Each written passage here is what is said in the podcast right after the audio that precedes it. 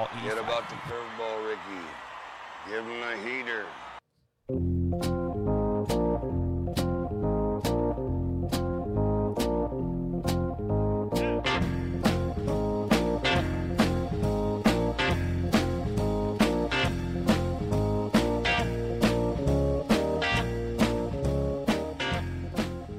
And welcome to the Heater Podcast as we get ready to uh, break down what has been a uh, debatable week in Major League Baseball. It has definitely been the, the case here. We have, as we knew, it was a ticking time bomb. The the LaRussa Mountain, LaRussa vo- volcano has erupted to cause uh, people talking about it all over the league. Who saw that one coming? Shocking. No way. We also have a very sticky situation to talk about uh, as uh, a big article from The Athletic came out with Ken Rosenthal uh, and another writer that uh, uh, players are getting fed up of just how sticky the ball is and uh, the advantage that is going to uh, pitchers in the year of the pitcher version 2.0.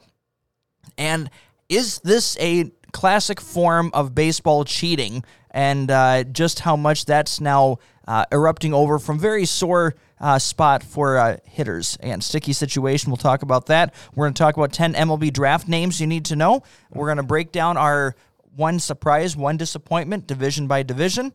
Uh, and uh, also, there's this thing called the trade. We are uh, fire up that hot stove Between because a, a a trade has taken place, and of course, for us, uh, both the teams that we know very, very well. So you will get some great insight on this podcast here on that trade coming up. But first, as always, we dive into the never-ending saga known as injuries in Major League Baseball. And before your dad thinks that I forgot. The Heater Podcast is brought to you by River Creek Popcorn. For all of your snacking needs for baseball games and movies of choice, come hungry, leave happy. Uh, we are now your popcorn bandits uh, crossing state lines to uh, uh, take some orders from folks. That's how good this stuff is. that even when friends come and visit for the first time, we take them by. That hankering now stays with you, and so now we are bringing some over in a uh, quick jaunt to Delivery Michigan. service. Thank you for delivering for that and enjoy your. Podcast is more than happy uh, to make deliveries for River Creek Popcorn. Thank you. Thank you. It was a hot day in there, but uh, it was pretty busy at times. It was kind of streaky, but yesterday kind of rainy, and I think it actually did, took that all those totes down to Sock to their to their big grand opening that I made Yeah, last yeah. weekend, and uh, they were very thankful. And I got a call, and the popcorn was well received. So they said they had people asking where they got it. So that's a good sign. There you go. Uh, that's a. Uh, I think people are there for a different reason, and all of a sudden for that to compel them to say, "Hey, where did you get this from?" See, there you the go. Eater podcast, man. That's right. Uh, let's start injuries here. Well, let's talk about the massive one of the week. The baseball's best player, Mike Trout.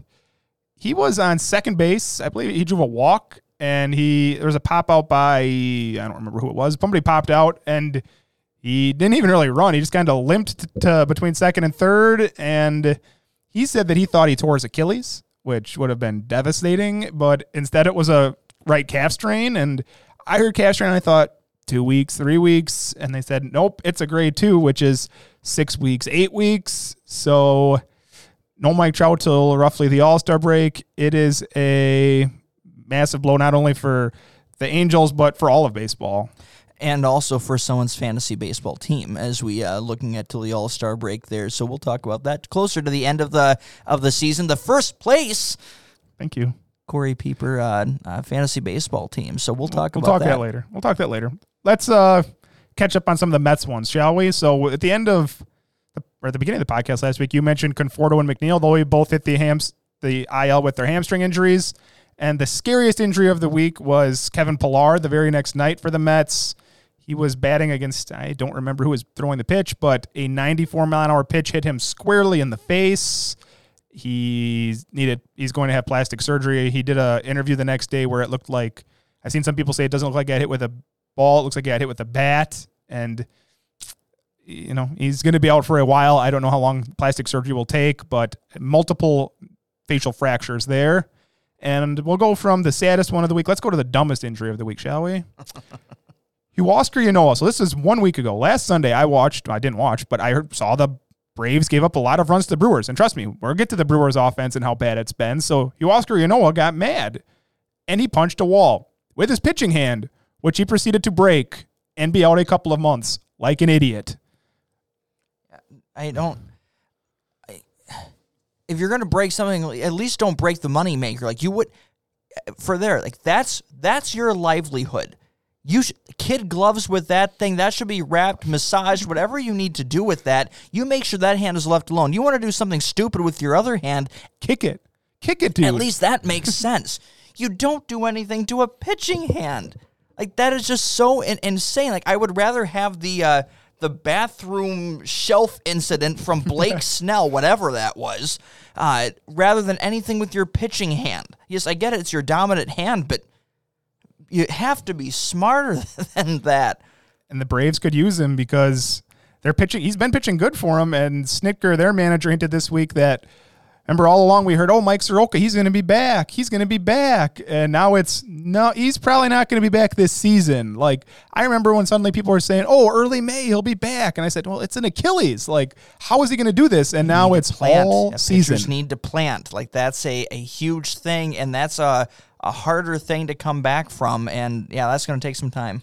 the annual 10 days off plus for Giancarlo Stanton began this past week as he hit the IL with his quad strain. So, yeah, every year it's he takes at least one of these, if not two of them. I don't know how long, and that could be. We've seen quads. That's the injury of the year, and calves and all those different muscle groups. So we don't know how long that will be. Danny Duffy, this is a bad one here. So Danny Duffy's been pitching good for the Royals, but flexor strain of the elbow.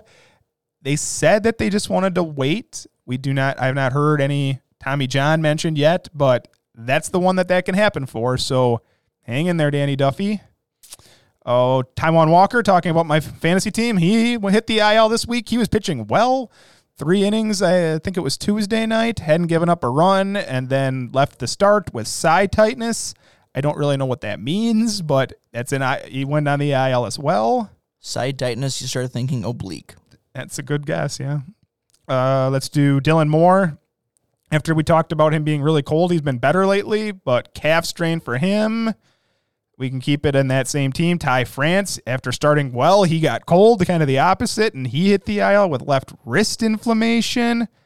Well, let's go to a big one. JT Realmuto hit the IL with a wrist injury. So he had missed about three days, and they kept saying he's day to day, he'll be fine, he'll be fine. And then they just said, nope, he's got a wrist injury, 10 days off. He's kind of been inconsistent this year, which is weird, but it, the Phillies are playing kind of like their main player there and playing a little inconsistent themselves. Let's do one on your team. Luis Patino, finger injury. Yeah, that's a uh, more of a, a fluke thing that had happened. They're expecting it to be the minimum time. Good. I missed a Met. Sorry. Pete Alonso, sprained right hand. I think I saw somewhere the Mets have two opening day starters left. Yeah, they have been hit so hard by uh, by injuries at, at this point. It is a, and yet they still find a way to Degrom. So find a way I, to I, DeGrom. I, I love it. He's coming back, actually. Pineda, Michael Pineda. Did, did you hear the uh, minor league uh, story that is the Palm Coast? Uh, The, the Cardinals uh, affiliate had so much fun uh, with- with their social media feed on him. Uh, nine batters, eight of them struck out. The best one I saw was someone memed it and showed like the Anakin Skywalker walking into the younglings just to slaughter them. I don't remember who it was, dude. I'd love to shout you out, but it was an amazing one. How would you like to be the one guy who made contact? You know how much you're bragging Oh, know, to your right? rest of your team. Oh, yeah. Like, you'll make that one go even if for you, a while. Even if you ground it out to the pitcher, you're like, oh man, look at me powering up on Jacob DeGrom, throwing 102 down at single A. Give him, give him a break, man. Come on. Uh, Michael Pineda hit the IL with a thigh injury, and that's a Twins player. And uh, let's go to the Reds. The Reds had two.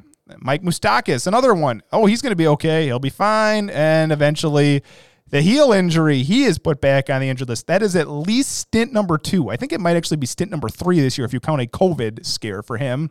And finally, the third player of the week from my fantasy team to hit the IL, Nick Senzel, knee inflammation. And he also is extraordinarily injury prone. He and his are always like tweaks and dings and dents. little dings where he's never quite healthy and it gets really irritating, but he has hit the IL. And actually, there's one more red as I'm looking here. Wade Miley, Mr. No Hitter, one of the now six, which we'll talk about, I'm sure, of the year, hit the IL with a sprained foot.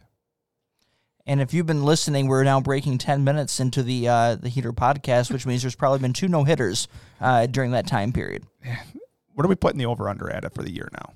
Like, we were wrong. Like we said uh, that it would break the record, right? Which was Seven, I think, and I think we're at six, not counting Yeah. Bumgarner's. we said I said it would tie. Uh, that was I remember when we went there. By I said the it would end of tie. May? Yeah, by the end of May now. It's like that's that was see see you you lost about about five seconds of that of that clip, right? That's it. It also went low. I, what I really said was you know by May. Yeah. I, I heard you, Yeah. dude. I heard. I caught you all of it. Should we go to this trade or should we go to on a heater? Let's let's go. Let's break down the trade. Uh, Again, normally this is a little early for such a uh, a major move. You have the small things happening, but a, a guy who was rated a top twenty five overall prospect in Major League Baseball when he was traded as part of the David Price deal with the Detroit Tigers, uh, been a key part of the uh, the Rays. Uh, uh, core for their contending team the last number of years here. Uh, defensive uh, uh, shortstop has a, bat that is uh, less on contact, more on power. Uh, scuffling a little bit to begin the season, but has been trending up in the right in the, all the right directions. Uh, now being moved to the Milwaukee Brewers, who again, it's all I all I we talked about this off air. I said this move needs to be looked at in a vacuum on its own first for Brewer fans to get excited for this and, and be happy with this move. If you if you don't look at it in a vacuum, if you look at it over the course of, of the multiple trades that have that have led to here, yeah, that's not gonna that's gonna not gonna help you. That's gonna make you reaching for the uh, uh, for the, the liquor bottle more than it is going to be actually to uh, look at this and be excited for the upcoming move. so, I have the Brewers. Okay, Go ahead. we got to talk the Brewers offense here. I had them down in the heat is on, but we can talk about them right here, right? So the Brewers, and if you're we live in Wisconsin, obviously, so most of you, I'm assuming, are watching the Brewers, maybe not, but the Brewers are currently bottom five in baseball in strikeouts, tied for Cleveland, tied with Cleveland, who's been no hit twice, for the second worst batting average behind Seattle, who's also been no hit twice. So somehow the Brewers have avoided the no hitter, but they are one of the worst three batting averages in baseball, sixth worst in on base percentage, third worst in slugging, the worst OPS plus. Which, if you don't know what that is, go back and listen. Last week we said that's probably the most like all encompassing offensive statistic. Tied for second worst in runs created plus. Is it unlucky? Maybe they're fourth worst, lowest BABIP, so maybe they're unlucky.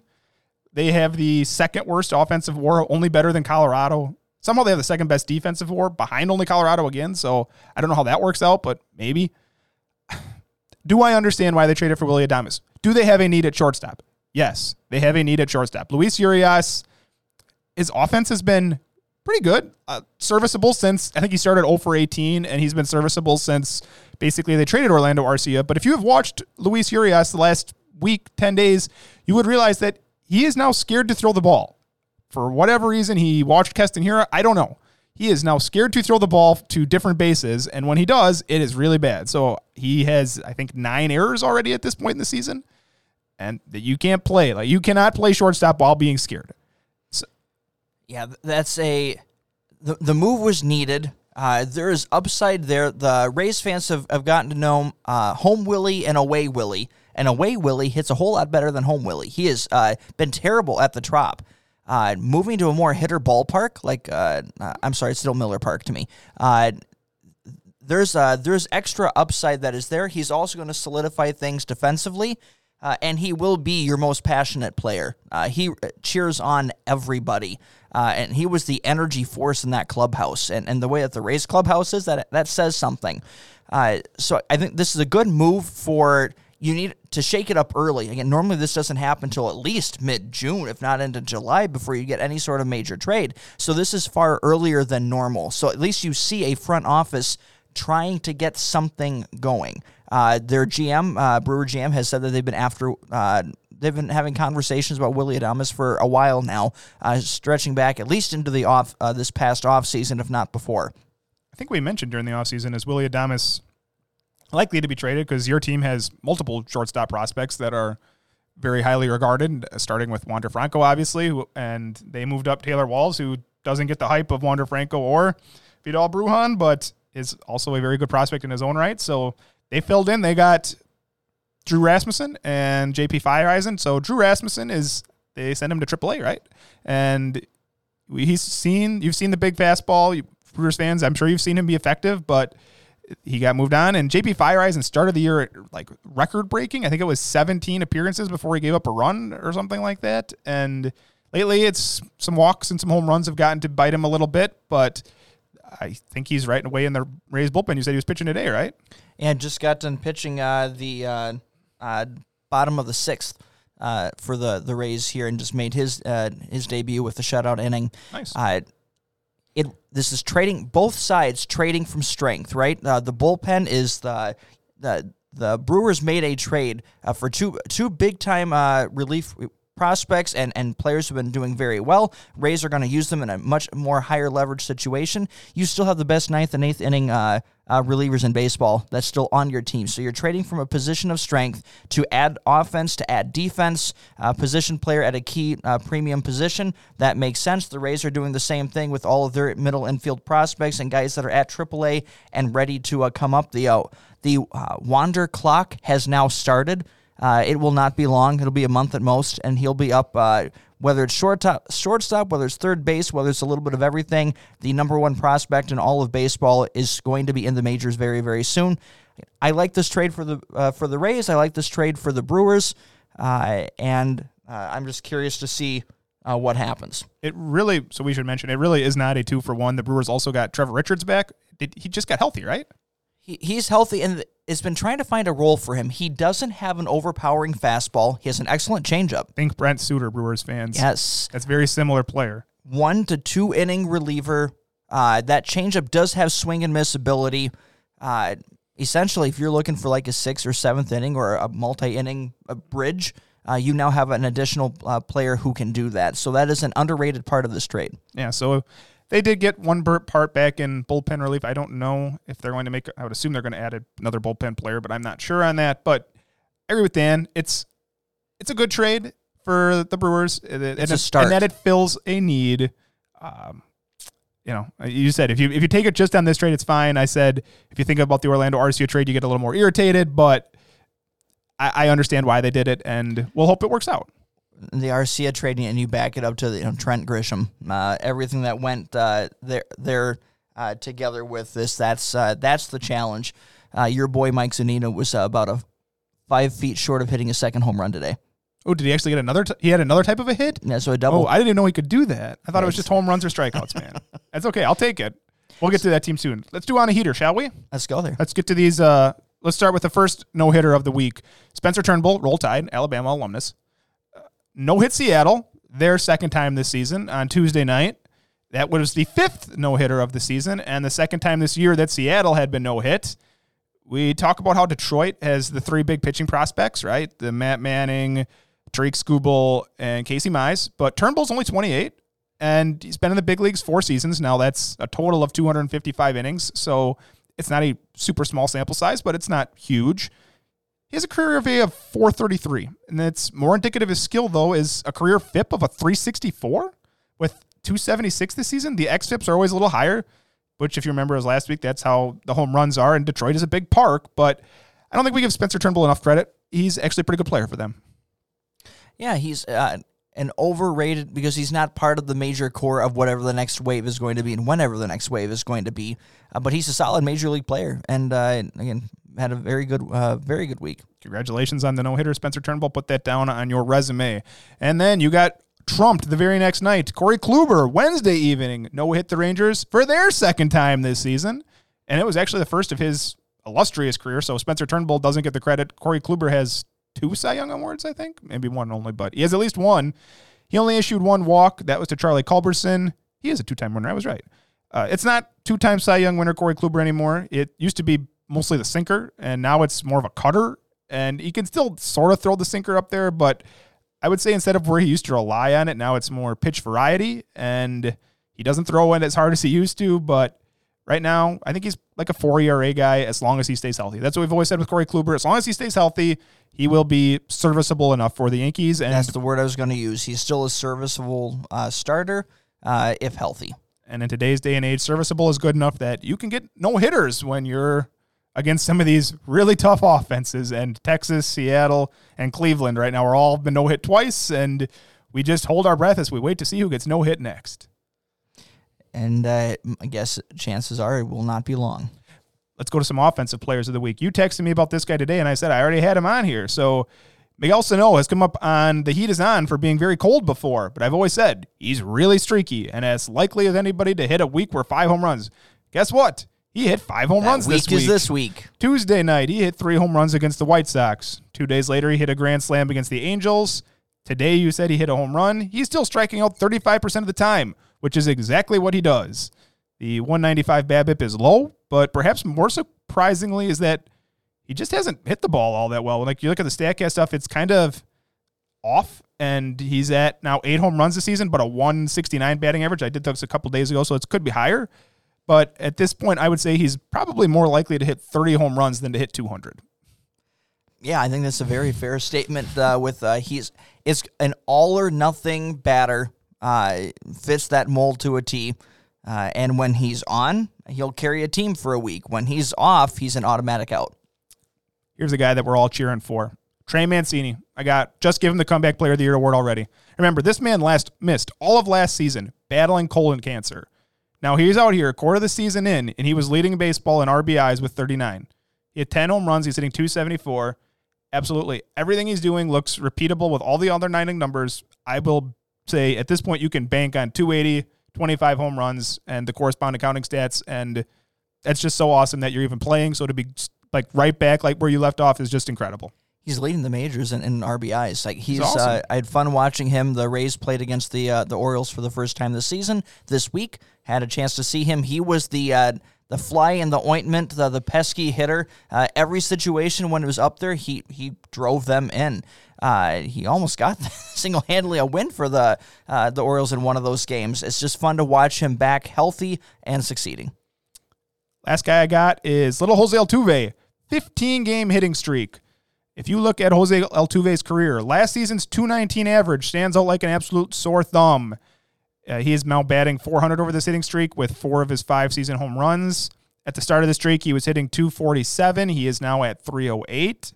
His bat to ball skills are still as good as anyone, which makes him as likely as anyone to hit 300, which in this day and age, you could hit 310 and win a batting title because of how hard it is to hit.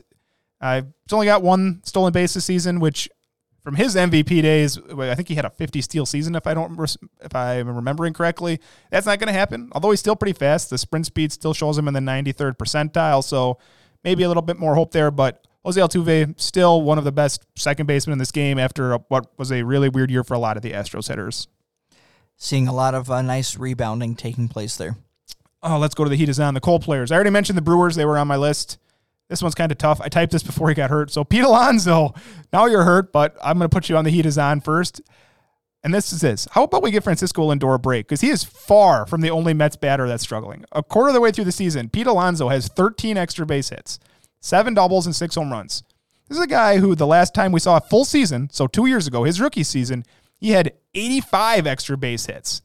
Now, the 260 average from that rookie season may very well be the high watermark that Pete Alonso ever puts up. I'm not sure he will ever get back, but in today's hitting climate, he's hitting 236. That's fine, right? If you're hitting for power. But he has a 433 slugging percentage. That is behind such amazing power hitters as Freddie Galvis and Adam Frazier, which good for those guys, great. Good for you. Pete Alonso 73rd, and it's probably unlucky. Statcast still has him in the top 3% in all the exit velocity, barrels, hard hit rate. I actually think that, like Lindor, it's probably an unlucky start. And should he get healthy, he could make a run at 35 home runs. But right now, it isn't good. And I said we talk only about Lindor, but Pete Alonso get healthy, and then they need you to start hitting too. And then uh, we, as we've seen, uh, as as Miguel Sano has shown, all it takes is one week, and you can be back on track. So uh, hopefully healthy, and then back doing the the same thing. Let's talk Tommy Pham. Here's his total for the year: 110 at bats. I took this a couple days ago. It could have changed. One double, one home run, eight RBIs, three steals, and an 182 average. And it really isn't getting any better as it's 186 in May and 125 the last week. But that is when he did get his one home run. For a guy who always ran really high BABIPs with St. Louis and Tampa Bay, he has ran two really low BABIPs in his two seasons in San Diego, and not coincidentally, his average has suffered. Now, the law averages say it, it will rebound some, but it's probably like a 230 hitter. And the 20 home run power of years past is a pipe dream at this point. He's lucky if he'll get 15. And, and again, the can't be understated the stabbing that took place, uh, right? true. That he is he has mentioned how much that has impacted him, uh, and I yeah I, that that's a I think this is the type of guy that you expect could resurface in a year or two, all of a sudden with a resurgence, uh, just because it's going to take that type of stuff to get your, your body back fully the way it was. Uh, and uh, uh, but right now, if, if I I would never consider putting him on a fantasy team at this point. I don't have him on any, but yeah. Uh, I did have this guy last year. I don't have him this year, but Dylan Bundy. We talked Dylan Bundy last Yeah. year. Extremely erratic this season. So he has five quality starts out of eight total starts. Doesn't sound too bad, right? But the other three starts, though, are five innings, five earned runs. And then his last two starts that he's made the last couple weeks here three and a third innings, six earned, four innings, seven earned. It all adds up to he's now leading baseball in earned runs. He has a 602 ERA in his 43 innings. Now, his strand rate is 57%, which is absurdly low. That means basically uh, at one out of two people who get on base against him score. And his 15% home run rate is a little too high, but he's also giving up way more fly balls than last season. Uh, I think his ERA will end up around four, which is where it was most seasons other than last year.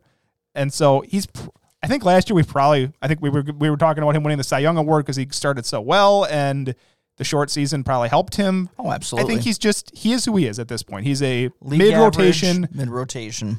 arm, and for a guy that was a former top ten pick, it's not what the Orioles and now the Angels wanted, but he's good. He's not great.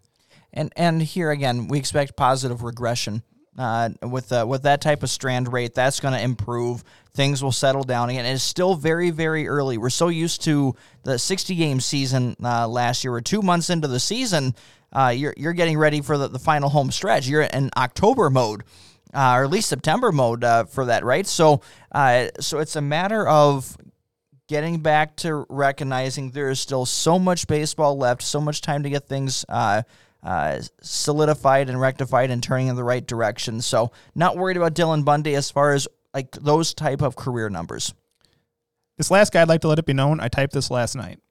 Triston McKenzie, leading baseball in walks with 30, which is bad. But when you consider that he only has 31 innings, then it gets really bad. For example, Bauer leads baseball. He has 63 innings. So you're talking about leading baseball with only half the number of innings that you really could logistically have. Now, last season in 33 innings, that's the other thing is we can basically look at last season's short sample and this season's short sample and say they're the same. McKenzie walked nine batters in 33 innings. Let me point out 30 and 31 this year. So something's different here. Now, everything else is basically the same, but when you put that many extra base runners on base, suddenly you have a 689 ERA as compared to a 324 ERA. And it's getting worse. In 14 innings this month, he had walked 16 and allowed 16 earned runs. His individual starts two innings, five earned runs, four walks. Five innings, no earned runs, four walks, and four and a third innings, five earned runs, three walks. And yesterday he walked five, gave up six earned runs, and three and a third. I said, at this point, I'm actually expecting Triston McKenzie to get sent back to AAA for more seasoning, and I see it happen today. So I will take a sort of check mark on that one. You just have to believe me that I had that in my notes before it actually happened. Yeah, that's uh, uh, there have been a couple of situations of young players, uh, big things uh, being counted on in major ways, who are now back, uh, no longer in the majors right now, back in AAA. Keston Hiura is one now. Uh, Triston McKenzie's another, and these were. Uh, players who have played key roles uh, in the majors last year. On teams that made the playoffs. Absolutely. So this is a uh, a challenge to the early season slump for both. You wish them uh, the, the best in getting things turned around and back up, doing what we've seen them already do at the major league level. The final one that I'll jump in here with is we've been talking players. I'm going to talk teams, uh, and and we'll bring back up. We'll essentially go full circle. We started with Brewers Rays, went into the this process here, so we're going to talk both here as we wrap up. Uh, Rays uh, on an eight-game uh, winning streak, uh, tied in the seventh uh, is where they're at right now, or going into the eighth to see if that streak continues or not. But here's a team that is ranked third in uh, Major League Baseball uh, pitching ERA uh, for the month of May. They ranked third. Uh, they're getting. Uh, they couldn't get a runner home, a runner in scoring position to save their life uh, through the first like five weeks of the season. During this eight game streak, they're averaging between seven and nine runs a game. I think five different players now have hit two home runs in a game. Uh, so it's everyone is uh, doing everything. This is the, the type of uh, perfect uh, amalgamation of uh, events uh, going in your in your favor. even to lucky bounces, one that would hit a a bag that should have been an out, and then going Nice. off, ricocheting, and getting a double out of it. Everything is going the Rays' way right now.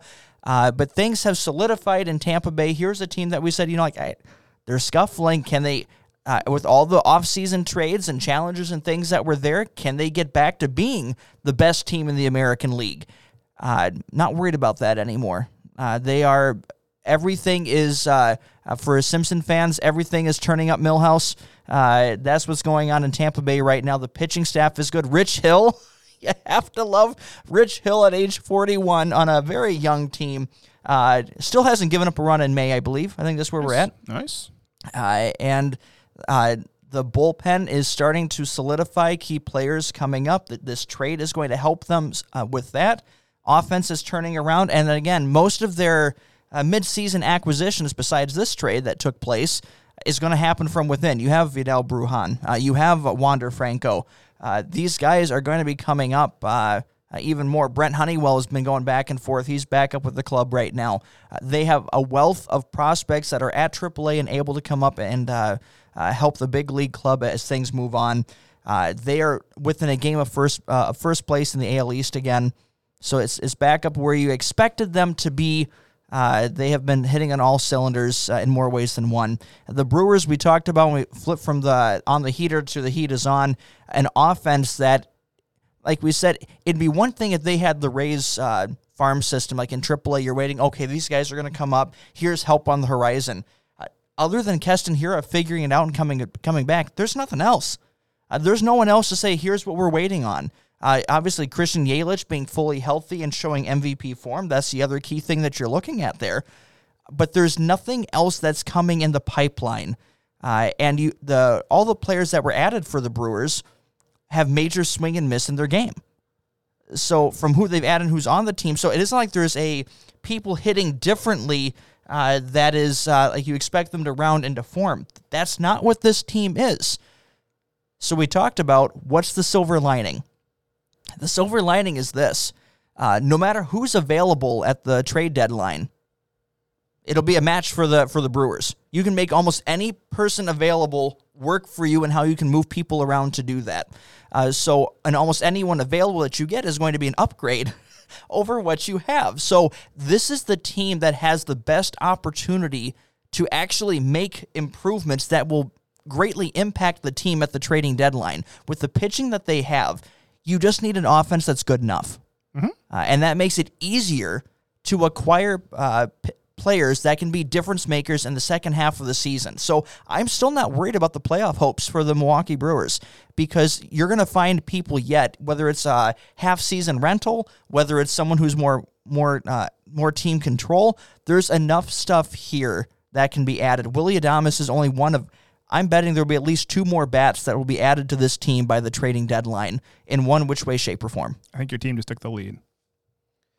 I'm uh, not opposed to that. Okay, just so you know, I think your team just took the lead. Congratulations. and the, as, I'm, yes, I'm waiting for confirmation. Okay. There's a replay right now. As the Brewers, as you said, yeah, the Rays have been playing good. The, there's been some really good teams the last. When we get to the, some division previews here, some of the teams are really starting to solidify. I think San Diego's on a seven or eight game winning streak themselves. The Dodgers have won five in a row. San Francisco's won. I think they won seven in a row till they lost. And like you said, your team won eight, but the Yankees have won six, and the Red Sox have won four. I think so. Yeah, the AL East is getting real strong too. a renowned uh, Twitter enthusiast for the the Red Sox, Jared uh, Carrabis, if that's, I'm saying his name right, uh, pointed out that uh, uh, most teams or most divisions only have one team with a plus uh, uh, run differential uh, that is uh, uh, on it. Uh, the the AL East has four. Yeah, Uh, so this is a uh, as you Toronto's a good expect, team. Uh, the AL Beast uh, is back. Even Baltimore, man, I'm telling you, Baltimore's not bad, but we'll get to it. We'll get to the we'll get to division stuff here. Where should we go now? So uh, when we come back, we're going to take a look at uh, we and we recapped uh, the the trade. We've had a chance to take a look at the, the teams that have been surging, teams struggling. Give a little bit of uh, home coverage to the Milwaukee Brewers. When we come back, I want to talk gonna- Tony La Russa. We're talking Tony La Russa. We're talking sticky situation. We're talking uh, MLB draft names to know. Coming up next. Cut my egg. Your eggs are cut, sir. Cut my milk. I can't, sir. It's liquid. Imbecile. Freeze it, then cut it. You. Bring me the Wall Street Journal. You two. Fight to the death. You are a madman. I want to party with you, cowboy. Now, you kids with your loud music and your Dan Fogelberg, your Zima hula hoops and Pac-Man video games, don't you see? People today have attention spans that can only be measured in nanoseconds. be honest with you, I love his music. I do. I'm a Michael Bolton fan. Yes! That's awesome!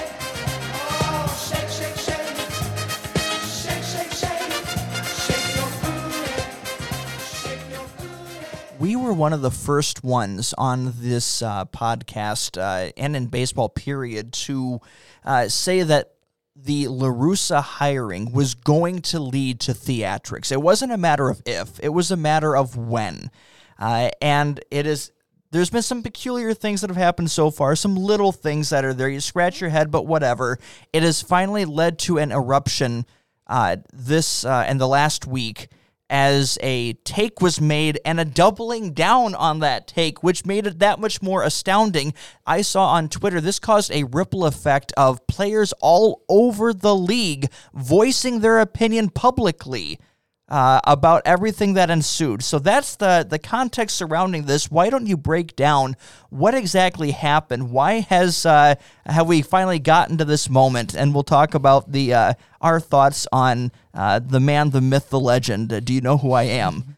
Tony La Russa. You know who I, Tony La Russa and his respect for everything as he's getting drunk driving. Anyways, Tony La Russa, Monday night, and the Chicago White Sox played the Minnesota Twins. And it was a blowout, which we're seeing a lot of blowouts in baseball. It's either low scoring or one team scores a lot and the other team doesn't score. I don't remember the score, but we're in the seventh inning or the eighth inning. is is late. And the Twins sent in Willians Astudillo to pitch, who is a catcher, first baseman, third baseman type. And the White Sox are up, I don't know, 14 runs, something like that. It's the the white flag moment. You're Yeah. not going to burn another uh, arm in the bullpen. You're bringing in a position player just to just to get through and finish the game. Yermín Mercedes, you may remember Yermín Mercedes from the first week where he was a 28 year old journeyman quad A player who started off on fire. And I think he's still leading baseball in batting average. It's been a little worse lately, but still leading baseball in batting average. So great job, Yermín Mercedes. You're probably going to, you're tracking to win the rookie of the year and your odds are probably a million to one and you're looking great. So it is a 3 0 count. Willians Astudillo is th- at 3 0 against him. And here's where we're not really sure. Maybe LaRussa did give the, that he probably did because that is the way he is. He told him not to swing. And Yermín Mercedes, I didn't see the sign, ignored him. I don't know. He got a 48 or something mile an hour pitch and he hit it 450 feet. And he celebrated as I would too if I hit a home run like that. And I don't know if the Twins really had a gripe. I don't know that. We'll get to them in a second. But whatever reason, Tony La Russa then basically said, "You don't do that. You know, I'm the I'm Mr. Baseball. Everybody should listen to me. Look, I'm in the Hall of Fame. I have multiple World Series titles. It's against the unwritten rules." Throwing his own guy under the bus, right? Not standing up for him, throwing his own guy under the bus that he needs to be taught a lesson. which so there's there's two halves here. So the first half of him saying he uh, ignored a, a sign was down uh, and and did that. That's one thing to, to call a player out publicly there, and we'll we'll even so there's multiple issues. We'll talk about that one in a minute. Let's take a look at the aftermath that that took place as well. Okay, so he said, you know, he needs to be taught a lesson. He used some weird language. And the next day, Tyler Duffey, the Twins relief pitcher, threw a pitch behind Yermín Mercedes, and LaRussa seemed fine with it. Like I saw people saying, like, oh, he's gonna because Tyler Duffey got suspended three games, as he should. And I saw people on Twitter saying, oh, he's gonna suspe- Tony LaRussa will appeal the suspension for Duffey, like for his own. He, the problem is, right? Tony LaRussa has no respect in his own clubhouse. I'm actually amazed as we're doing this podcast that he's still the manager of the White Sox because Lance Lynn said, you know, we're all back in Yermín Mercedes here. Tim Anderson said, we we back Yermín Mercedes here. Like we are all in. Like when it comes down to, I've seen people say, like when it comes down to arbitration for a guy who's 28, needing a big contract, guess what they're going to look at? His home runs. Guess what they're not going to do with Willians Astudillo? Look up how many home runs he gave up as a pitcher. Like get yours. I get it. Get yours. So there's so many things here to that is coming to a head, right? And and baseball's been heading this way for the last 1 to 2 years, this growing gripe over the quote unquote unwritten rules of baseball. And we're closer to a generation that's saying enough is enough. Either it's a rule or it's not. There's no such thing as unwritten. No reason for someone to be judging what someone else is doing. Again, I prefer the Trevor Bauer method. If you want a showboat, as long as you are fine, uh, you can dish it out. As long as you can take it back, then there's no problem here. And so that's where things need to go. The unwritten rules need to go. And I'm someone who's been a baseball purist, traditionalist, everything within it. But the the baseball uh, unwritten rules need to go. Uh, that's first and foremost. Now that's that preference aside. Going back to the original, what happened? Uh, it's not the swing on the 3-0 that uh, I have an issue with there because again, there's the you play to the whistle, right? Now, that's always Game's the not over. there. The game's not over. It's there, and you are paid based upon your production. So no, I'm not going to waste an at bat. It's hard enough to get a hit as it is. So I don't care what it is. If you haven't gotten me out, then you need to actually uh, get me out. I have the right to swing. That part, no problem with. That. That's the unwritten rule crap. I disagree with that strongly. So that also means the Minnesota's reaction to it. I'm completely. You put him out Garbage. there. You Garbage. put him Minnesota- out there Minnesota. at at that for, point, for Rocco Baldelli afterwards to uh, and then try to defend it afterwards. No, you deserve to be suspended. And again, baseball needs to come out stronger on this crap. There's no reason for this to be happening. I'll go back to what Joe Maddon has said before. I love his catchphrase that the, the, a couple years ago in spring training. Try not to suck. You don't want him hitting a 3-0 pitch like that. Try not to suck. Don't go down 14 to 1. That's right. You got straight up, kids cover yours. You got your ass kicked. Like you got destroyed by the team in your division, and you look terrible. We've talked about how bad Minnesota looks. Win some games, dude. You want to talk? Win some games. You got killed. I, I don't want to hear it. And here's I'm to bring this up. So we are at a point now where we have seven inning double headers. We have runners on second to start overtime. Are we to the point now where we can just say if the manager agrees, you're down ten runs after I don't know seven innings? We literally have a major league mercy rule because otherwise, what are we doing with all these? It is every night. It used to be kind of a novelty, right? You'd see a, a position player pitch once every I don't know month. Now it's every week. You see three, four games that we see position players pitching. The only reason why I'm not in favor of that at the major league level is because this is how players get paid. And so mm-hmm. if this is a chance to get, especially you get your funk, you get 0 for 30 stretches, everything within it. So when you have this going on, you deserve to pad the stats. That's how baseball balances with the- itself out. They get screwed with the seven inning double headers, right? They lose Yeah. four Yeah. innings. Another another at bat that you could have potentially done something with. I I fully understand that. What I uh, what I also don't like is I'm and this is why I'm I'm against the unwritten rules. I'm tired of the baseball hypocrisy. This is a sport that has been built throughout the generations on cheating. On absolute cheating in every which way is possible to be done, from fixing games to corked bats to steroids to now, uh, and we'll get into this with the sticky situation, transitioning here, putting dude. crap onto the onto the ball. Like you are built. The only sport that is this much built on cheating. Don't get into your shorts about how oh this guy hit a 3-0 pitch. For, are you kidding me? Fix yourself before you go into any of this garbage about unwritten rules. You have a massive cheating problem again, and you don't know how to deal with it. And we know that Rob Manfred ain't going to deal with anything. So I'm tired of this unwritten rule crap. That's number one. Now, the only defense that I gave of LaRussa was if you actually did call a no swing on a 3 0 pitch, whether a batter likes it or not, it's his call. Yeah, he's the manager. And, and so if you blow off that uh, uh, that sign and you decide to swing away, you deserve whatever comes to you as far as disciplinary action within your own team. okay, There, that's the key That's- point, right? And and that ends it there, right? For this, that's a fine. That's whatever that is, or you're sat down for a, a game, whatever that's chosen there. But sure. that manager cannot, cannot, cannot openly state you were fine with your player potentially getting hit and hurt. Are you kidding me? I would I'm surprised Tim Anderson didn't go to the, the GM. Everyone will say, we will not play another game. We will forfeit the next game. We will forfeit however many games that he stays as manager because that's something that you can't tolerate. Rant over. I I can't believe he's still the manager. I'm shocked that he's still the manager. They have to admit at this point that they made the wrong. Like I don't know how you can't say that you made the wrong choice and trying to see It's if Rick Jerry Renteria. I like get Rick Renteria back. He was great for you, and the team would be better without him. But yeah, Larusa not having his players back. If if if he hits the home run and Larusa doesn't say anything, is it an issue? Probably not. Like It is still for the Twins. So that's for the that twin stuff, part, yeah. it is. Yeah, for the Twins. I meant for the like specifically the Larusa stuff with the White Sox. If he He doesn't made say anything, story. He makes yeah, absolutely. Like bringing it out in public. And me and you know, I've had some issues with personally uh, issues in my own life with a uh, boss and maybe sharing things that he shouldn't have. And If I could have gotten to the soundboard of the crickets, I would have hit the button. I, I didn't know right there. exactly where to say it. So, but yeah, like, you cannot say some of that stuff out in public, and it has to be an internal A thing. and professional handles it in house. exactly, there we go. Let's go to the. Should we go to the other issues in baseball? Yeah, let's let's at least just on, on that note uh, with everything.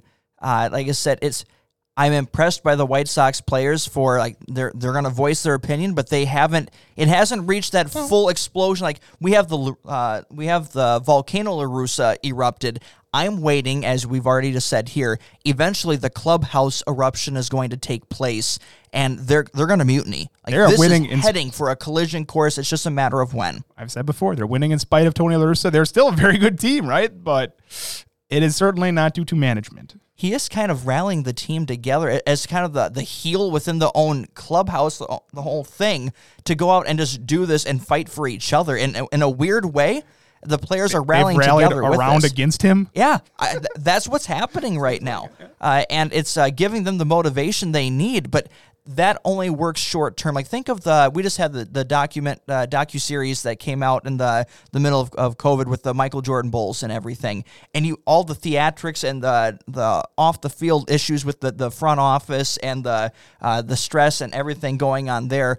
They held it together for one year you can't do that long term. The question is, even with Larusa, can you do it for a full year? Uh, but even then, like this will head for a collision course one way or another. Because as stubborn as Larusa is, so is Jerry Reinsdorf, and the players are eventually going to snap at this, and it's going to cause a massive uh, situation. We'll just say, "I told you so" when it happens. But let's get into that sticky situation again. It's been going around. Big article came out towards the end of the week of. Uh, uh, for one player getting his first hit, they tossed the ball around the clubhouse afterwards, and all the players were amazed at just how sticky the ball was. The it used to be again a little bit of something on your on your hat to just get a little bit of uh, more control on the on the fingers. Uh, a little bit of stuff would be on a pitcher's hand within it, and if it ever was the major stain on the cap where you could blatantly tell, if you went too blatant, another manager would call it out, an ump would come out and see it, and they would take you out of the game. Like that's how that would work. Now, no one is doing that. It has gotten far beyond that. Uh, and the year of the pitcher is being aided by the year of the cheat, uh, as it happens always in this sport. And instead of the the batters had the last hurrah on that one, now it's the pitchers with this. So, first, your thoughts on the whole sticky situation? Well, if Major League Baseball would enforce their own rules, it would be great, right? Like you have a rule that says we you cannot add substances to the ball since the days of the spitball, but you see Madison Bumgarner gra- grabbing in his crotch area where he's got stuff sticking to his pants and all these other people where it's just like not all that hard to watch. You can watch the game and you can watch them add grip to the ball. So yeah, it's um, Ken Rosenthal and Britt Ghiroli. I listened to Britt Ghiroli. She's on the the Rates and Barrels podcast, which I listened to, which is great with Eno. And she was talking about how many times she's talking to people and they're saying, like, why don't they just give us a tackier baseball? And we've seen them switch the baseball, I don't know, 20 times in the last 10 years or whatever. Just make a t- tackier baseball and we hopefully wouldn't need all this. Here's the concern that I understand or say that needs to be resolved or figured out. You have pitchers who are throwing much harder than ever before. We mentioned at the, at the beginning of the season how the miles per hour is up across the league. Uh, you're throwing that high, you need to be able to control it. And, and that's that's the concern within this. You take that away, do we have more people getting hit? Uh, we already saw Kev, uh, We, had Pillar. Pillar. Got we already had the face. a situation there. Uh, we had Bryce Harper who just missed within that. So we've already had some huge uh, problems right here. There is going to be a safety concern uh, within this. Now, again, it still goes back to if you can't control it, you can't pitch it. Then you need to slow it down if you can't actually do it there. So we have multiple layers going on here that needs to be resolved but it can't be. And and if, again, things have now boiled over to the public, which means this has already been talked about in league circles for enough time. I guarantee you, players have voiced concerns internally already. So now they're left with the next recourse of making it public and going uh, and letting it brew within the, the, the media and seeing what happens there. So we've reached kind of the end of this situation where now we have to wait to see what solutions come from it. Remember, we were gonna we heard oh we're gonna take out all these balls if we see anything on them. All we heard that like right before the season started. It was Yeah, big well, what a spin rates. joke from everything, Remember that right? it was gonna be oh if we see these spin rate bumps and we're gonna take all these baseballs out of the game and here we are. We can literally watch the ball be doctored on the screen. I can see it. Like you can see it happening. These guys are touching spots all over, going to their glove every time. You know they're adding stuff to the ball, and we I don't see hardly any balls being taken out. I saw it once with a Trevor Bauer start, and I don't think I don't know if they didn't find anything or whatever. Who knows? I'm sure he's found a way. Like just make the ball safer. You- you want to make it tackier, I'm fine with that. Make it tackier. But when you have all these guys adding things to the ball and making it so the ball, like you said, we're already in the era of the pitcher right here. We're, and maybe part of it is because this ball is they have such an advantage with it. So something needs to be done. I'm sure that the union will look into this could be something that you talk about in the offseason with negotiating. Yep, 100%. That would be something I would actually expect to see happen. So let's get into the, the next uh, article. And the last article that we have highlighted for this week is uh, was this Keith Keith Law who had This was or- Corey Pieper, who's taking and combining MLB.com, Keith Law, Prospects Live, and Fangraphs. So those are there's like no universal consensus after the top four. But I picked ten guys that are all considered first round talents. I read MLB.com, Keith Law's board, Prospects Live, Fangraphs, and then I went to Lookout Landing for some player comps just to try to help that out. And I compiled them all together into my notes here. I watched some. I haven't watched all these guys, but I just wanted to give you a quick. Can you figure look up what day the draft is? I do not remember what day it is. I know it's a little later this year, but this is just a quick idea to keep these ten names in mind. So, is some shortstops at the top and pitchers. Those are and a couple of catching prospects actually. So I tried to combine first round pick options, but the top prospect on almost all their boards was Jordan Lawlar. He's a shortstop from Jesuit College Prep School of Dallas. Six foot one, 170 pounds. Here's different words. I just took different phrases from all of them. Right handed, five tool prospect who at only 18, he'll turn 19 a week after the draft, has shown an advanced approach at the plate. He is a Vanderbilt recruit, so you have to you have to be willing to pay him. And it sounds like he has a really good chance to go number one overall to the Pirates. The comparisons I saw to him were Bobby Witt Jr., who you remember was possibly going to get the call from I think it was single A all the way to the big leagues. We have not seen him yet, and Xander Bogaerts. So all star shortstop for the Boston Red Sox. Trust me, the Pittsburgh Pirates could really use a player like that. Oh, there's our our, our Pittsburgh positive You of the number one pick, Pittsburgh. Is, uh, here's uh, a player to uh, keep on your radar. let's lump these two together. These guys have come up on the podcast before. So numbers two and three are both right-handed pitchers from Vanderbilt. Jack Leiter is two, six foot one, 195 pounds. He's 21 years old. He is one of the players I have definitely seen play. He has a very big fastball, which I have just put as 95 plus, and two off-speed plus off-speed pitches already, a curve and a slider a month ago, he was far and away the top prospect, but a couple of rough SEC starts, he gave up eight home runs and 10 walks in 15 innings. And Vanderbilt said they're going to start monitoring his innings a little bit. So the comp you see for him is more advanced Sonny Gray, who is also a Vanderbilt player, and Kumar Rocker won most outstanding player at College World Series in 2019. So last year there was no College World Series, so he won that award in 2019. He that included a 19 strikeout no hitter in the Super Regionals. He has two plus pitches with a 95 mile an hour fastball and what said a devastating slider in that 19 strikeout game. It said all 19 strikeouts were with that slider. So And he has the build where I sent mentioned they're going to limit the innings with Jack Leiter. Uh, Rocker has thrown. They say he can go 100, like 200 innings pretty easily. He's had multiple games this season at Vanderbilt over 130 pitches. So that's asking a lot out of a young arm. But the only thing you see is he needs to improve his command and his consistency. And the comps are another Vanderbilt pitcher, which is your guy, David Price. Yeah, the uh, it's been fun watching some of those big college pitchers. Have been uh, the earliest ones to think about. Another shortstop prospect, high school guy, Marcelo Myers, shortstop from Eastlake. So 6'3, 180. He bats lefty, he throws righty. Advanced approach to hitting with uh, good bat to ball skills. It said he could spray the ball to all fields. Not as much speed as Jordan Lawlar or like the upside, but he has enough speed if he wants to. He can stay at short. He has committed to USC it said he has like a Corey Seager like offensive profile where he can hit the ball to all fields, but Seager is not a great defender, and it said he's more of a Brandon Crawford level defender. So good players there for sure. Let's talk a catcher. This is Keith Law's top player. So Henry Davis, catcher out of Louisville, 6'2", 195 pounds, 21 years old, right-handed. And it said unconventional swing, but manages the strike zone well and takes his walks. Keith Law's quote is he has power, patience, and bat control. 70 grade arm strength. He threw out one third of all the base dealers against him. Can stay behind the plate, but it also said he had the athleticism of third or a corner outfield spot. So every, this one, it seemed everybody said like safe, which is not the case with a lot of college bats in this draft. The easy comparison it said was Will Smith, who's a catcher at Louisville, but also Willson Contreras, just because he's got that type of athleticism, who played catcher but moved to outfield at times and can play catcher too. Let's do a high school pitcher. Jackson Jobe, which is a cool name. Right. Right handed pitcher from Heritage Hills High School.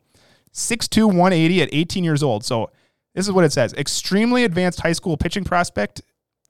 Think of like Dylan Bundy when he was in the minor leagues. He has a fastball in the t- in the low 90s, and here's the impressive thing: he has the top slider in this class. It has on average 3,000 RPMs, which we don't talk about pitching RPMs, but that's like pitcher spin rate. That'd the max, like uh, 201 or 301 of our uh, tutorials.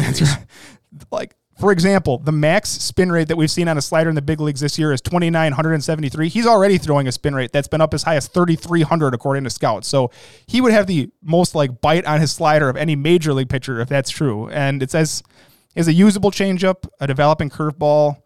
He's also considered a shortstop prospect with batting potential. He's signed to go to Ole Miss where they want him to play both ways. So said he's got a little bit of a funky delivery which coaches are worried messes with some of his. Uh, they don't want to mess with his weird delivery because when you already have a slider like that, you don't want to mess it up. So the quote was best mix of current stuff and projectability of the tongue, the top arms. That's from Prospects Live. A lot of people said like Michael Pineda levels of pitcher right there. Ray House is a third baseman from high school, Winder Barrow High School, 6'3, 200, 18 years old. He was the top high school prospect a year ago, but struggles in the summer. Uh, been better this spring. Size to be a big time power hitter, but that's led to some of his struggles because big guys to have big swings. And so he went back to what made him successful, it sounded like, shortened his swing a little bit and just focused on hitting the mistake pitches. Uh, he plays shortstop right now. It seems more likely to be a third baseman. It said more athletic Joey Gallo or Matt Chapman or even Kris Bryant. So if you got any of those guys, you'd be happy, right? Absolutely. Here's the big like leadoff guy, and I shouldn't say big because he's the smallest guy on here. Sal Frelick, off outfielder, second base, 5'10, 175 pounds, 21 years old. Bats lefty, throws righty. Undersized but athletic. He was the Gatorade Player of the Year at a quarterback a few years ago in high school, and now he's playing outfielder. So everything said strong on base skills, defense, easy speed, prototypical leadoff hitter. Could develop more power, but right now he's just going to spray it all over. Uh, Adam Eaton, Brian Roberts, those types of players little smaller, undersized, but can spray the ball into the gaps. Ty Madden, pitcher, Texas, 6'3, 221 years old, mid 90s fastball that sinks and a slider that's effective enough. He has a changeup, it said, but like some people said it was really ineffective because he like drops his arm slot so people know it's coming. And that's the Tyler Glasnow move. has a curveball that needs refinement and apparently he's added like 35 pounds and it said if he got the changeup figured out, he could come really quickly because his other two pitches are really good. And if not, he's probably a bullpen arm and could be like the best bullpen arm in this class because two really plus, really plus pitches. And the last one I have is another catcher, Adrian Del Castillo, which once again I picked because he has a cool name. uh, catcher from Miami, 5'11, 205, 21 years old. Bats lefty, throws righty, a 995 OPS as a freshman and a 1,025 OPS as a sophomore. But he's been a little down this spring. But I think people have said, like, he's already showed he can hit. So they're not too worried about that.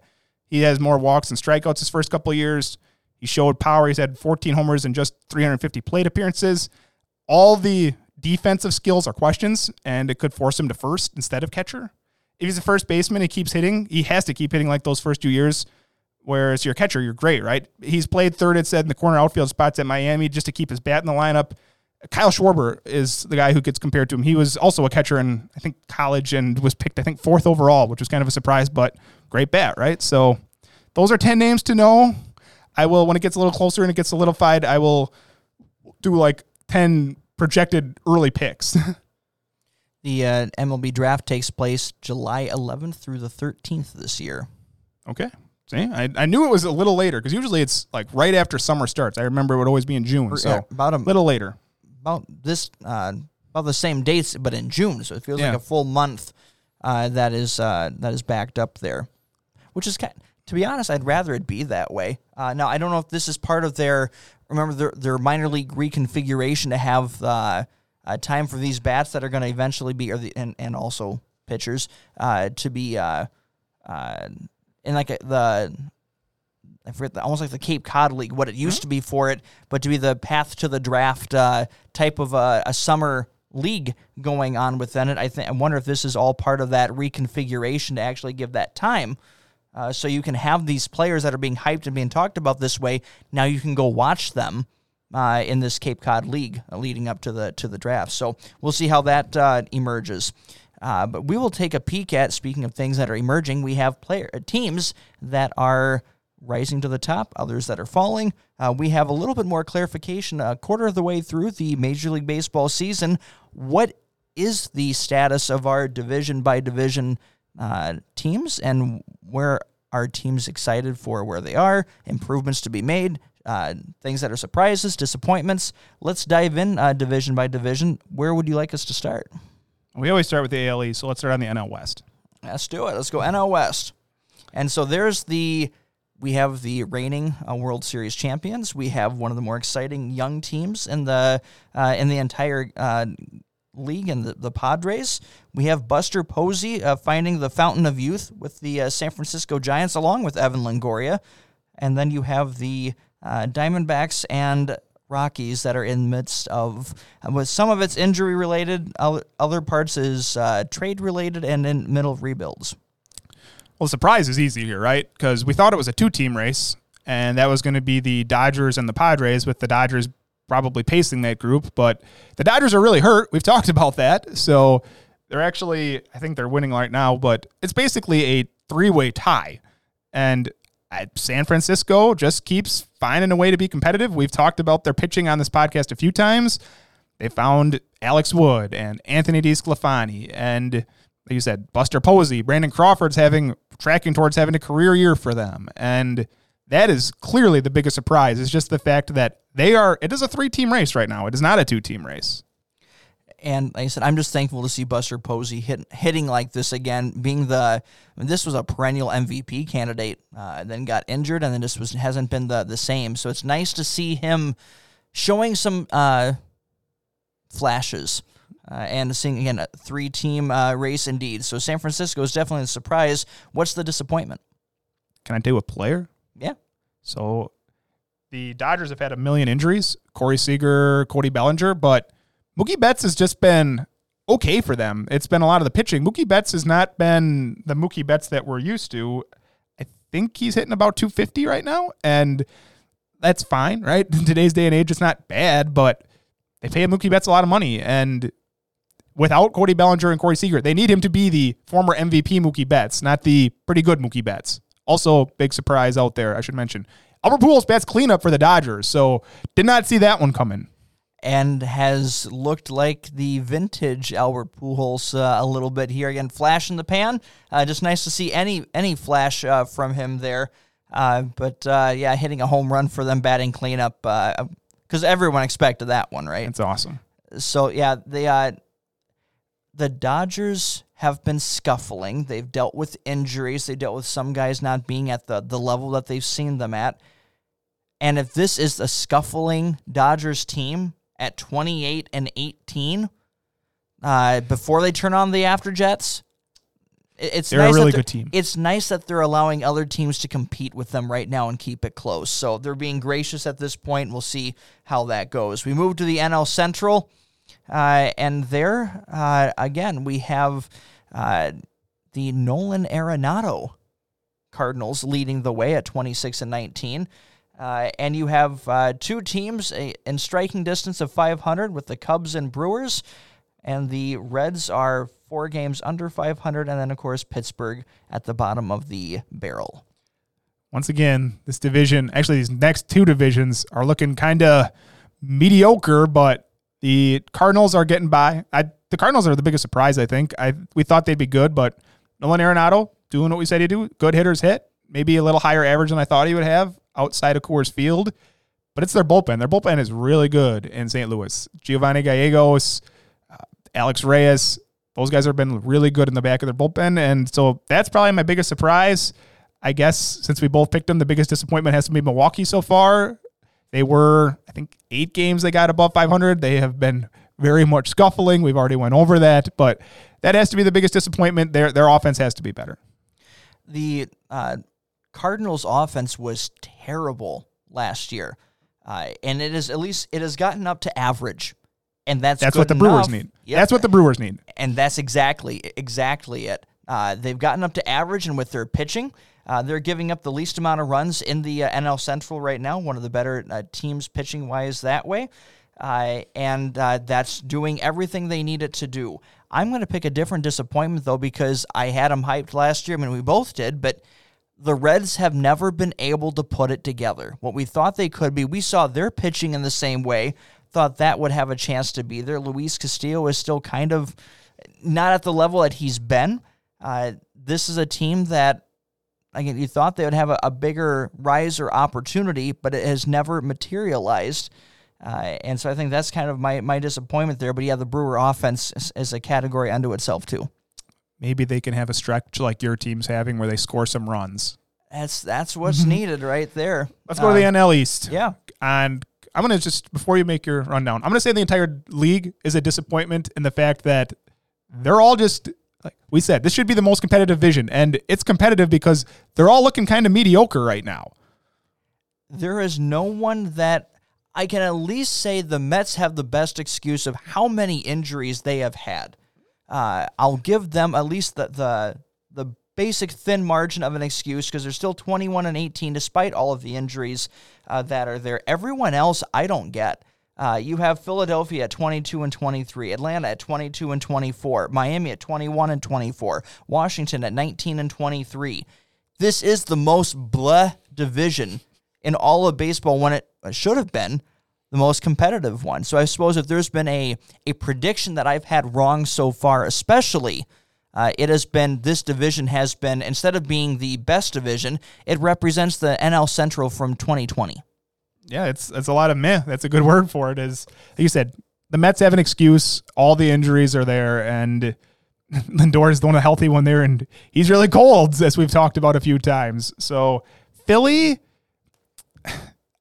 I don't get Philly at all because their bullpen is last year, right? With bullpen, bullpen, bullpen. It's okay now. It's not great. It's not bad though, and you cannot ask for any more out of Zack Wheeler, Aaron Nola, and even Zach Eflin has been great for him. So back end of the rotation, sure.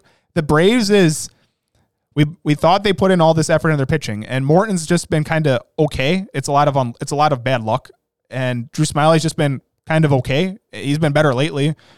And Mike Soroka, guess what? We just said it earlier. Not coming back. Huascar Ynoa, idiot, breaks his hand, right? So guess what? They're pitching, eh, still not really there. Their offense the other night blew up for I think 20 runs against Pittsburgh. So congratulations, you you murdered Pittsburgh.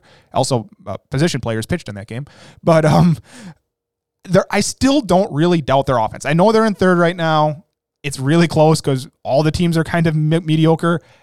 I know you picked them to miss the playoffs. I picked the Mets to miss the playoffs. We both picked Philly to make it. There's a lot of season left in that division. There's a lot of season left. So That's- we'll that's see where that one stands at the end. Uh, any so and we said disappointment, but what's the what's the surprise? Is there a player? Is there a, uh, situation? Is there anything there that you would call a surprise in the uh, the NL East? How about that? We haven't seen Sixto Sanchez yet.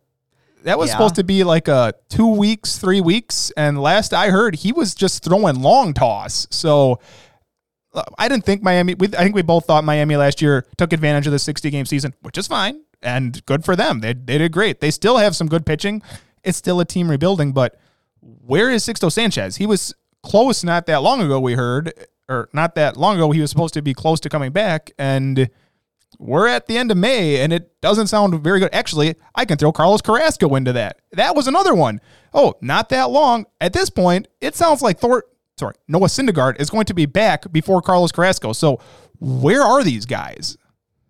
Stephen Strasburg is pitching. That's when you know that you need to be out there. That is quite true. That is that is the uh, defining statement.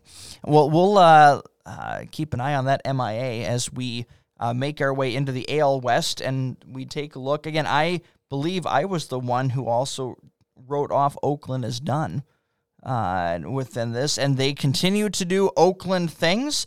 Uh, 27 and 19, leading the way uh, at the top of the AL West. Houston uh, fully back. That one we said uh, 26 and 20. The Mariners are lurking at 21 and 24. Have shown some promise and just called up their big time prospect, uh, Jarred Kelenic, in the last uh, uh, week or so here. And then you have Texas at 21 and 27, and the uh, Angels at 19 and 26. Well, I can tell you the disappointing team is how do you have Shohei Ohtani, The- the best player in base, like said, The two best players in Yes. baseball Play on, on the this- same team keep going. You're And doing great you- here. have they, they have an oh, Jared is it Jared Walsh? There's another like Jared Walsh has been great they for him, Have yes. like three Anthony right now, in, Rendon. in the first uh, in the first two months of the season, they have three of maybe the best 25 players in Major League Baseball right now, and they Plus still Anthony have one of the worst the one of the worst records in Major League Baseball. How do you pull that one off? Uh, well, at least Mike Trout has someone else to share in his sympathy of being otherworldly and his entire team stinking and not being able to get them a uh, a win to save their life. Uh, but a negative 47 run differential. Seriously, that is, if I'm pulling this up together here, Let me guess. Once again, they have allowed the most runs, right? Because as usual, they're pitching. What do you know? We said, hey, Wyatt, instead of why don't you put some money on Trevor Bauer or something like that? And they added Jose Quintana, which, eh. And they added Alex Cobb, which, eh, like, I'll give him a, eh, like, it's not a, eh, but we knew what the, there's a team. They knew what their problem was. They had to know what their problem was. They put it towards the bullpen, which is fine, but it was really your starting pitching. And guess what? It still stinks. and that is that is one that uh, I they put some they had to pay something for Alex Cobb. They had to pay something for Jose Quintana. Not a lot, but I would rather put that money into one guy. And then write out even if it's a minor leaguer journeyman, like you can still do a twice through the order and have some like do do something there to at least get more quality versus you're you're buying a bunch of uh, uh, two dollar scratch off tickets and you're surprised that you're not winning a hundred bucks off of this. Like it's it, it yeah it just their philosophy doesn't make sense, uh, and they are wasting some of the best baseball we have ever seen in a generational player. And then someone who hasn't done a hitting and pitching thing like this since Babe friggin' Ruth, and you still can't do anything with it. It is uh, amazing. I guess the biggest surprise, if we're going to switch to surprise, would be just how good Houston's really been, even though they're in second place. I, we know Oakland had that amazing stretch, right? But otherwise, it's been not great, but they had that great stretch, which is, you know, can't take it away from it. It all counts the same. But Houston, you picked them to win it all. I think they're probably one of the more likely teams to do so. And they look like a team that said, you know what, we're going to show everybody that we don't need you to give us the signs or whatever. You want to give us the signs? Fine, go for it. We don't need them. We're going to hit just fine. Altuve back, Bregman back. And I'm not all that surprised. I don't think we were ever that surprised that this team was going to be good again. They have a plus 60 run differential. Their expected win loss record is 29 and 17. Do you That have Oakland's? only- Sorry. Do you have Uh, Oakland's run differential? Yeah, negative 14. Yeah. That's So Houston's they- a much better team. Oakland has been lucky. Their expected win uh win win loss record is 22 and 24. So I'm not necessarily wrong, except uh, Bill Parcells always said, "You are what your record says you are." Uh, so props to uh, to Oakland for uh, getting the most out of what they've done to this point. But the only team that uh, should be better than than Houston at the expected win loss of 29 to 17 is the team we'll talk about in the AL Central uh, with the White Sox at 29 and 15. I'm gonna just blame anytime they don't hit their expected run differential. I'm just blaming Tony La Russa. that's my that's the team I picked, right? That's the team I picked to win it all, and they're winning. Be, in spite of Tony La Russa, they are an exceptionally good team. Somehow, without Eloy Jimenez and Luis Robert, they are still that good. And I love the White Sox. I think they're a fun team. Just I can't stand their manager. So is there a I guess Oakland is the surprise. Is there a disappointment other than well, we already said it's the It's the Angels. It's the Angels. So we move to the AL Central, and we will talk the White Sox here, leading the way at 26 and 18. Uh, Cleveland knocking at the door, 24 and 19, game and a half back, and then you have a little more separation here. The the Royals, 21 and 23, and then 18 and 27 for Detroit, and 16 and 29 the Minnesota Twins. I think we know what our disappointment is. Yeah, Minnesota is bad. They just don't look very good right now. I said I think last week they look old. They look old, and they have a lot of old players. So if they keep tracking like this, some of those guys are going to be gone. I suppose I should talk about Kansas City. I've sort of adopted them as my de facto team. They got off. I think a they were start. They It were leading baseball or had the best record through April. They had a terrible May. It's more hanging around lately. But you're what two games below 500? Is that what you said? Two games. That's Yep. that's fine. That's doable. You need Danny Duffy's arm to be okay, right? Mondesi should be back this week, I think, and you know that could be. You're talking about possibly the fastest player in baseball at the top of your lineup who can make some up, up changes for your team. So I'm not ready to write off Kansas City yet. I still think they're going to be a contender. their offense needs a jolt actually more than their their pitching at this point. Their pitching is average, uh, is is what I'm seeing here. Their offense needs to be more. They're at a negative 26 run differential, and that's just because they played a lot of bad baseball of late. Uh, that's not a true talent level. That's just where things are right there. Uh, but again, still, whenever you're on that type of a stretch and you're hovering at 500, you're still in the game. They uh, when you're looking at 162 game season, the always the, the phrase was to be still at least at 500 by the end of May. You give yourself a fighting shot. And so Kansas City still has the opportunity to go for a uh, a wild card run. They're not out of it yet. I think we should say, do we truly think that the Twins are that bad? Like, are they that bad? I, I think they're better than Detroit, right? I think they're going to end up better than Detroit, but I don't know if that's a 500 team. Like, from this point on, I'm not sure that's a 500 team. Their uh, expected win loss is 20 and 25. We talked about this last week too with the teams that are kind of uh, underperforming based upon their numbers. So 20 and 25 would be already a disappointment, but that's better than 16 and 29. So they have been somewhat unlucky. And again, all it takes is a uh, a week stretch to try to change something, but there is nothing there right now that gives you that confidence that they can do that.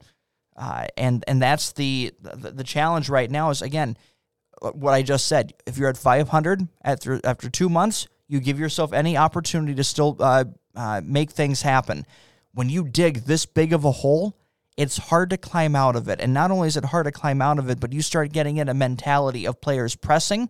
Uh, you get in guys that start getting stressed, frustrated, and it can torpedo very quickly uh, beyond what has already happened. So it is as close to a white flag moment already uh, for the Minnesota Twins, and they need at least to I mean, build each week, start taking two or three, uh, start getting some momentum, and maybe that can start to change. But right now, there's there's no reason to expect it to happen. Not that it can't, but definitely no reason to expect it to happen. I had a friend just text me that Robbie Ray has a 47 to 1 strikeout to walk ratio since April 24th. Well, he didn't get the win here today. Uh, Let's transition to the that winning, The winning streak stays alive. Biggest surprise, Robbie Ray.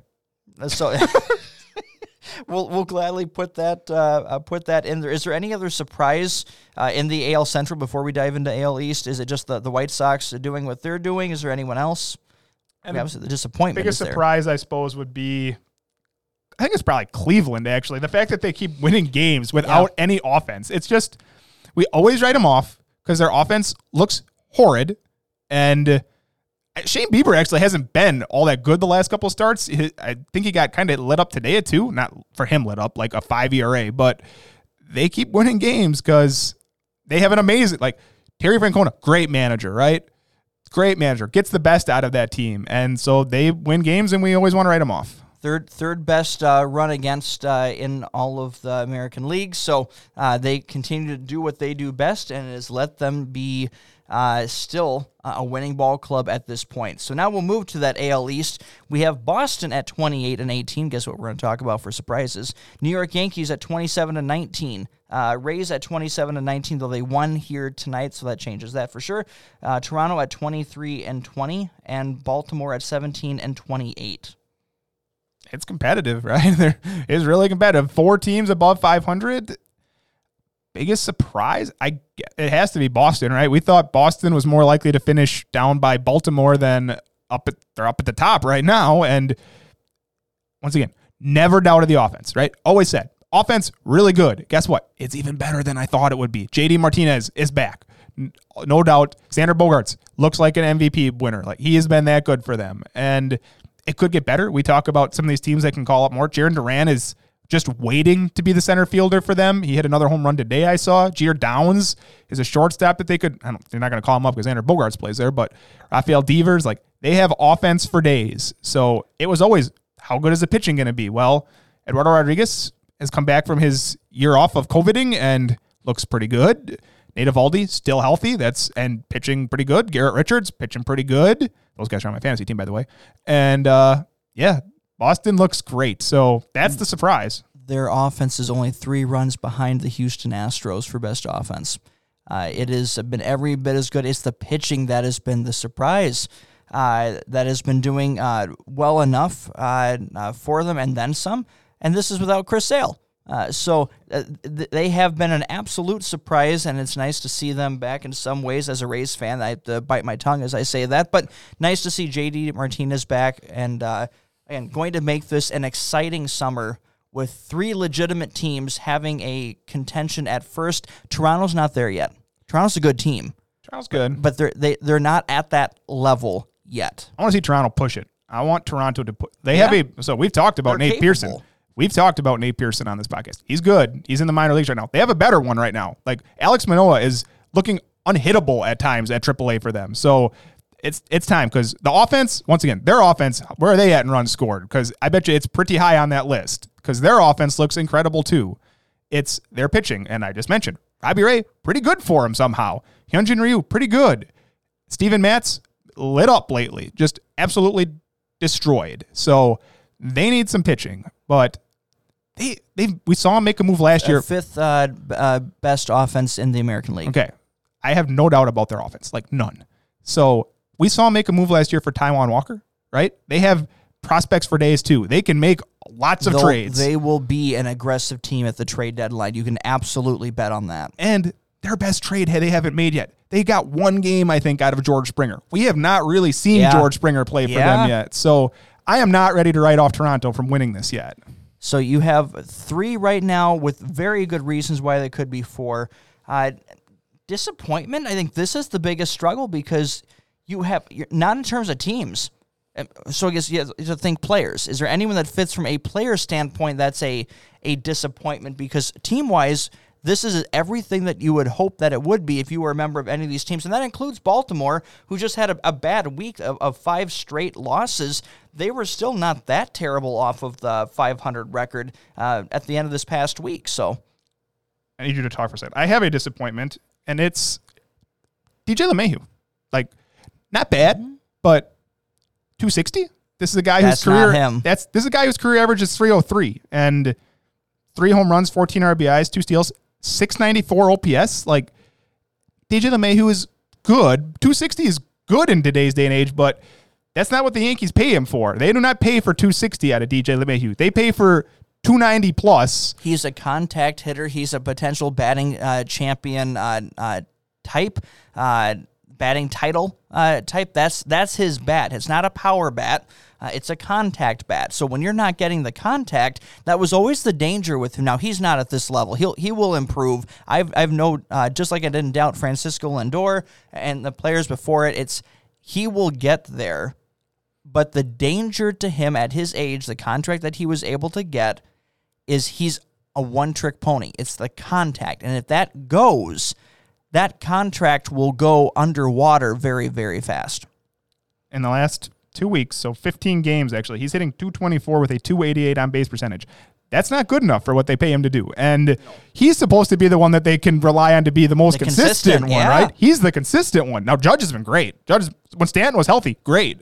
I don't doubt when they're healthy they're going to hit, but they need more out of LeMahieu and they're they'll be I said I, I also agree with you. I don't think he's he's not that bad. He's not that bad, but contact can go quickly. And I, is he 32 now? 33 he's, he's not he's, He's not, not- super he's not young, young. anymore but yeah that's i'd say he's the biggest disappointment because like you said you're not i can't say that like above 500 you're disappointment toronto right? Like so you're not going to pick any of those teams. So there's our division uh, recap, a quarter of the way through. And again, from anyone that was labeled as either surprise or disappointment, again, we're only one fourth into the season. There's still three quarters to go, folks, and this is a, a long season still to come. Many more things. There are uh, breakthrough players. There's storylines that haven't even started yet that will be there by the time the end of the season comes. So, how are you going to watch your team when you're gone are you going to be able to watch your team from michigan I'm uh, sorry well, we're doing it a night A- early because MLB dan's got a break coming up here MLB uh, TV goes with me wherever I go, so that makes it a whole lot more uh, more, possible. And uh, I just don't have to tell uh, uh, tell the missus that I can put in my uh, earbuds and uh, just nod along with whatever conversation is there as I listen to a game. So uh, you know, there's many possibilities for keeping it going. that sounds like a good vacation to So- me Well, let's take a look at uh, another success story, a quarter of the way through the season. Uh, we have, uh, uh, again, Corey has been participating in an exclusive fantasy baseball uh, league. And along with those who you would say know what they're talking about uh, from various uh, blogs, podcasts, uh, and uh, those that are very good at what they do participating in this league. And we mentioned in last week's podcast the uh, coming in second. Uh, at one spot within, you know, there's the there's the rise and fall within the week, and that, that can always change throughout. But uh, this past week uh, led to a first, a literal first, for uh, Corey getting into first place in this uh, division, and you've been hovering between first and second here as we close the week, right? I I think Tuesday I got into first and spent Tuesday, Wednesday, dropped down to second. I actually dropped down to third for a day, but I am back up at first right now. Thank you, Mike Zunino, Max Muncy, and Josh Harrison with the grand slam today. So Manuel Margot's even got a he stolen bag for base. you and an Actually, RBI. Jose, okay, I didn't. I just told you this. Jose Iglesias. I needed someone to fill in Corey Seager's spot this week, so I picked up Jose Iglesias. He is batting leadoff. He has two home runs. He has stolen two bases this week for me. So knock on wood, like keep it up, guys, because as you've heard, I mentioned my current injured list includes Mike Trout, multiple time MVP, Corey Seager. If you remember, Corey Seager was the best MVP hitter on the planet last year, and uh, that hurt. Nick Senzel, injured. Luis Severino, injured. Taijuan Walker, injured. Victor Robles, injured. So You're pulling a New York Mets right now. I am pulling a Mets. It's I told you, here's the goal right now.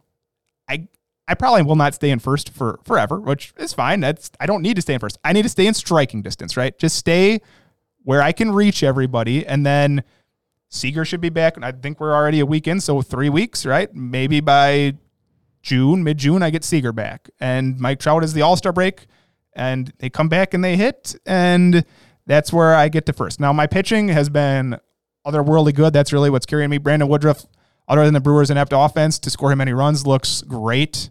Aroldis Chapman still has not given up. Did you see the triple play? I did not. So he's still not giving up a run. He started off yesterday with the I think it was walk hit or hit walk, and then he got a triple play. So when you get that, that's impressive. So he has not given up a run yet this season. Julio Urias, we don't talk about him with the Dodgers, but great. He's looked like probably better than Walker Buehler even for them. Joe Musgrove goes up and down, but generally good. Uh, Josh Staumont, we can talk about some of the guys I picked up, but Nate Eovaldi, I mentioned, great pitcher. Taijuan Walker is doing good. Ryu, guess what? He does exactly what we say he is. He's really good, and he doesn't get the credit he deserves. And then you mentioned how great Rich Hill's been, and I have Rich Hill. So I've added some of the players I've added over the course of the year have really helped me. Let's talk about that because we mentioned uh, last week how hard it is if you don't draft well. Uh, there, there's no trades to save uh, save a season. Uh, this has to be from drafting well, then to also a pool of money to pick up free agents. Uh, each week, you have a chance to place a bid, and you have to have the highest bid in order to get them. And some of the prices that get out there for some of these more bigger name guys or potential that's there uh, can blow your entire season budget. Uh, so you have stayed away from that. You said your philosophy is not to bet big on on particular players, and so I asked how hard it is to make in season moves that can be difference makers for you. And right now, part of the reason that I've seen for your uh, making it to first is you have been hitting on all cylinders for these types of moves. If you take a look at the players that you've added during the year, uh, Mike Zunino, uh, Rich Hill, Jose Iglesias, uh, Josh Staumont, uh, these guys are playing huge roles for you right now. Yeah, they, they've been great. You mentioned you mentioned Josh Harrison in that list too. Josh Harrison hit a grand slam today. I added him. He I don't think he was on the Nationals at the beginning of the year, but yeah, he's played huge for me, and I've needed him. Zunino, I had I said you need two catchers. Christian Vasquez has been a very good first catcher, but the second catcher you always just want don't be terrible, and Zunino is leading all baseball, all catchers at least in home runs, and not that far off of the Shohei Ohtani pace. So yeah, I couldn't ask for any more. Max Muncy has been great the last two weeks.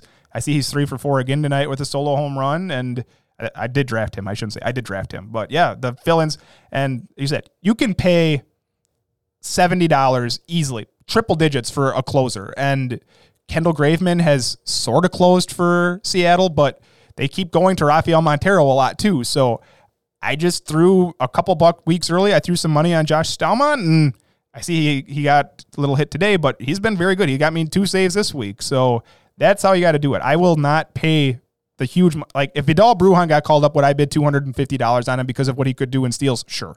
Will I get him at that? Steals, Maybe. steals being uh, at a different level, like because that's so hard to find right now in baseball. Like like if he got called up, would I make a huge bid for him? Yep, because I could use the stolen bases. But beyond that, I will not pay for like that for stolen ba- for s- saves because you could see all these guys get traded, right? Like it's like Yep. Detroit. I know somebody paid up for Michael Fulmer last week because he had a couple saves. If Detroit's out of it in two weeks, Fulmer gets tr- like in a month. Fulmer gets traded. I'm almost sure of that. He'll get traded out of there. And the same thing with the Minnesota guys. How many of those guys are going to get traded? So I would have loved to kept Blake Treinen. I wanted. Remember, I had Blake Treinen, Yeah. but just the injuries have made it to the point where I, I physically couldn't keep him. I needed more pitching, and I that's where I'm sitting this week with outfield because currently we've talked about it before I started. My outfield is Manny Margot, who plays five out of seven games roughly for the for the Rays, which is good enough. I'll keep five out of seven. Trevor Larnach, who as long as I don't quite know what Minnesota we talked about Minnesota a lot, right? Like, but Buxton's gone. If he comes back, I don't know if they send him to the minors, but right now he's been playing good enough to keep him. Adam Eaton plays five ish out of seven games for the White Sox. Harrison Bader plays every day because he's really good at defense for the Cardinals, so he stays in there. And an injured Victor Robles, and I don't have a fill in right now. I don't have a backup because Trout got hurt and Senzel got hurt. So I don't know if I'm going to just roll and hope that Victor Robles is okay or make a move this tomorrow and see what I get. I have not.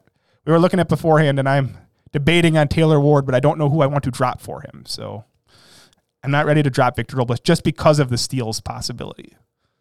So the uh, uh, thought in, in all this as we wrap up uh, this week again, it's early, uh, but uh, quarter of the way through the season, sitting in first place. 107 points out of the overall. Sorry, I should. I didn't mean to cut you off, man.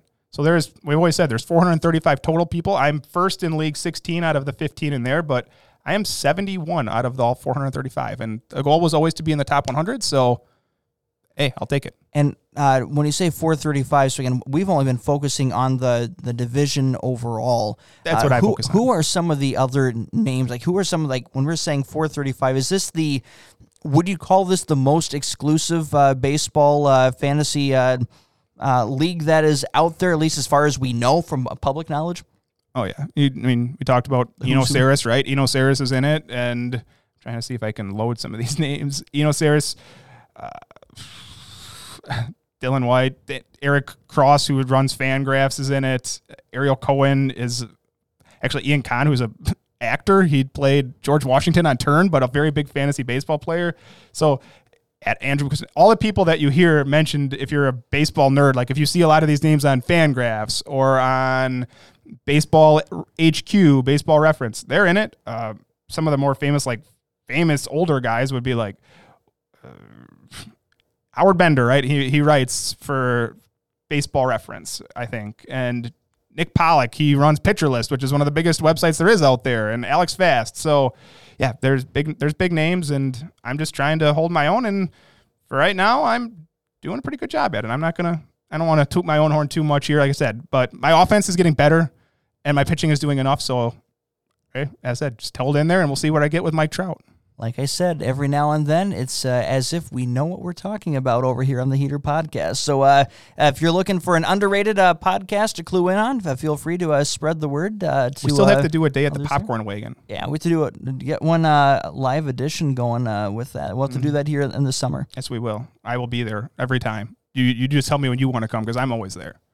Sounds like a plan there. We'll uh, keep you posted on, on what date gets uh, picked for that as we get into summer.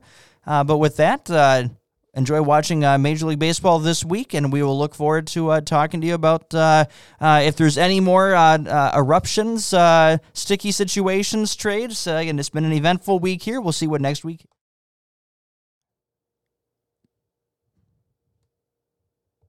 About the curveball,